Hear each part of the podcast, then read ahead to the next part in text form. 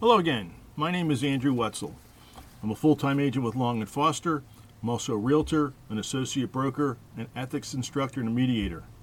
I've been moving buyers and sellers since 1996. Thank you for taking the time to listen to this podcast. Today's topic is bright MLS listing statuses and what they mean. There are two primary tools used for conveying property information for buying and selling real estate. While there are literally hundreds of possible ways to communicate this information, except for specific market segments which may use or need a different approach, all but the top two pale in comparison as far as efficiency and effectiveness. Real estate agents are the matchmakers bringing buyers and sellers together. We participate in over 91% of real estate transactions. By efficiency, I mean having the ability to mass market information as quickly as possible. Marketing means exposure, and exposure should ensure that a seller achieve the highest possible selling price in a reasonable amount of time. Whether the value the market attaches to a property meets the seller's expectations or not is another story. The fact is that real estate needs to be exposed to the mass market, properties have to be available to be shown to prospective buyers, and sellers need to believe that the value they are offered has not been negatively impacted by poor or limited exposure. Sellers are either motivated by time or money, so some may be willing to settle for less if they sell quickly. By effective, I mean that prospective buyers and their agents must be able to identify all the options which meet the buyer's wants and needs. Buyers need to be able to believe that they're getting the best value for their dollar by being able to compare what's available for purchase and to compare what is available with what has been sold already as far as location, features, condition, and price. The concept of data integrity means that information is uploaded accurately so that it can be identified by people searching for it. Of course, listing agents and mortgage appraisals need to rely on this information as well. No one benefits from inefficient or ineffective means of conveying real estate information. So, what are the two tools? They're the multiple listing service and the internet.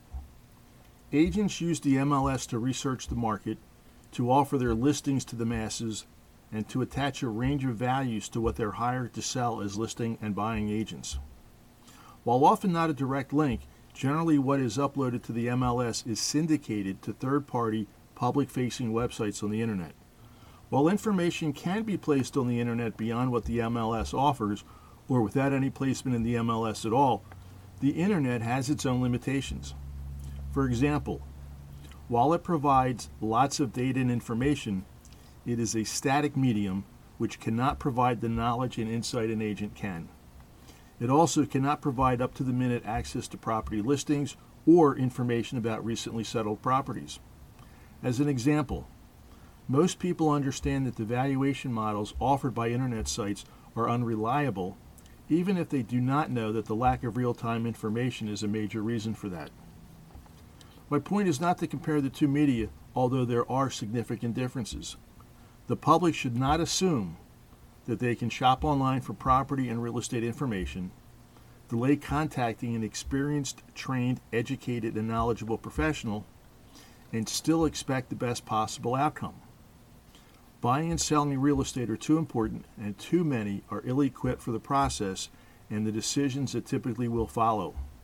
Both media, while different, need to rely on data integrity, meaning again that anyone who finds information on either platform should be able to trust that it's valid, and that is the problem. One major point of focus is the listing status of the property, so I will discuss the different MLS statuses and give a brief description. It has been my experience that some agents and many consumers do not clearly understand what these terms mean.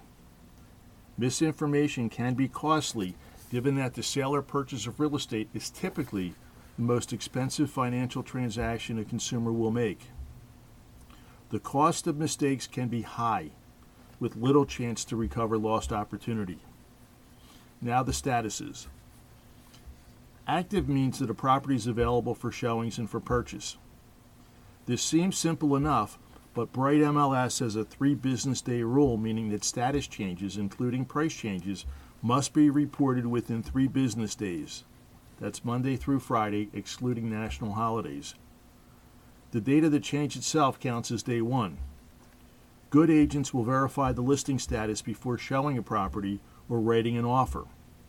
Failure to comply with this rule may violate rules and regulations. Active under contract means that there is an executed purchase agreement, but the property is still available for showings. The real question is why? Does the seller have the right to terminate the existing contract, or are they just looking for backup offers in case something happens? Whichever is the case should be obvious. Again, good agents will ask questions.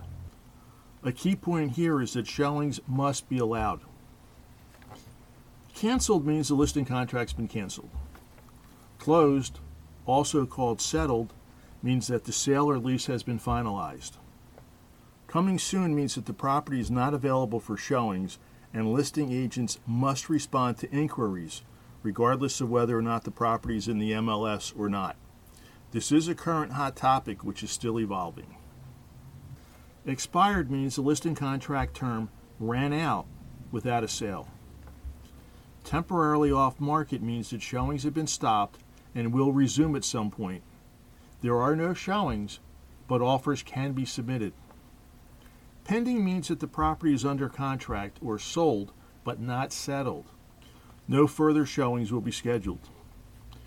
Withdrawn means that the marketing has stopped, but the listing contract still binds the seller to the listing broker.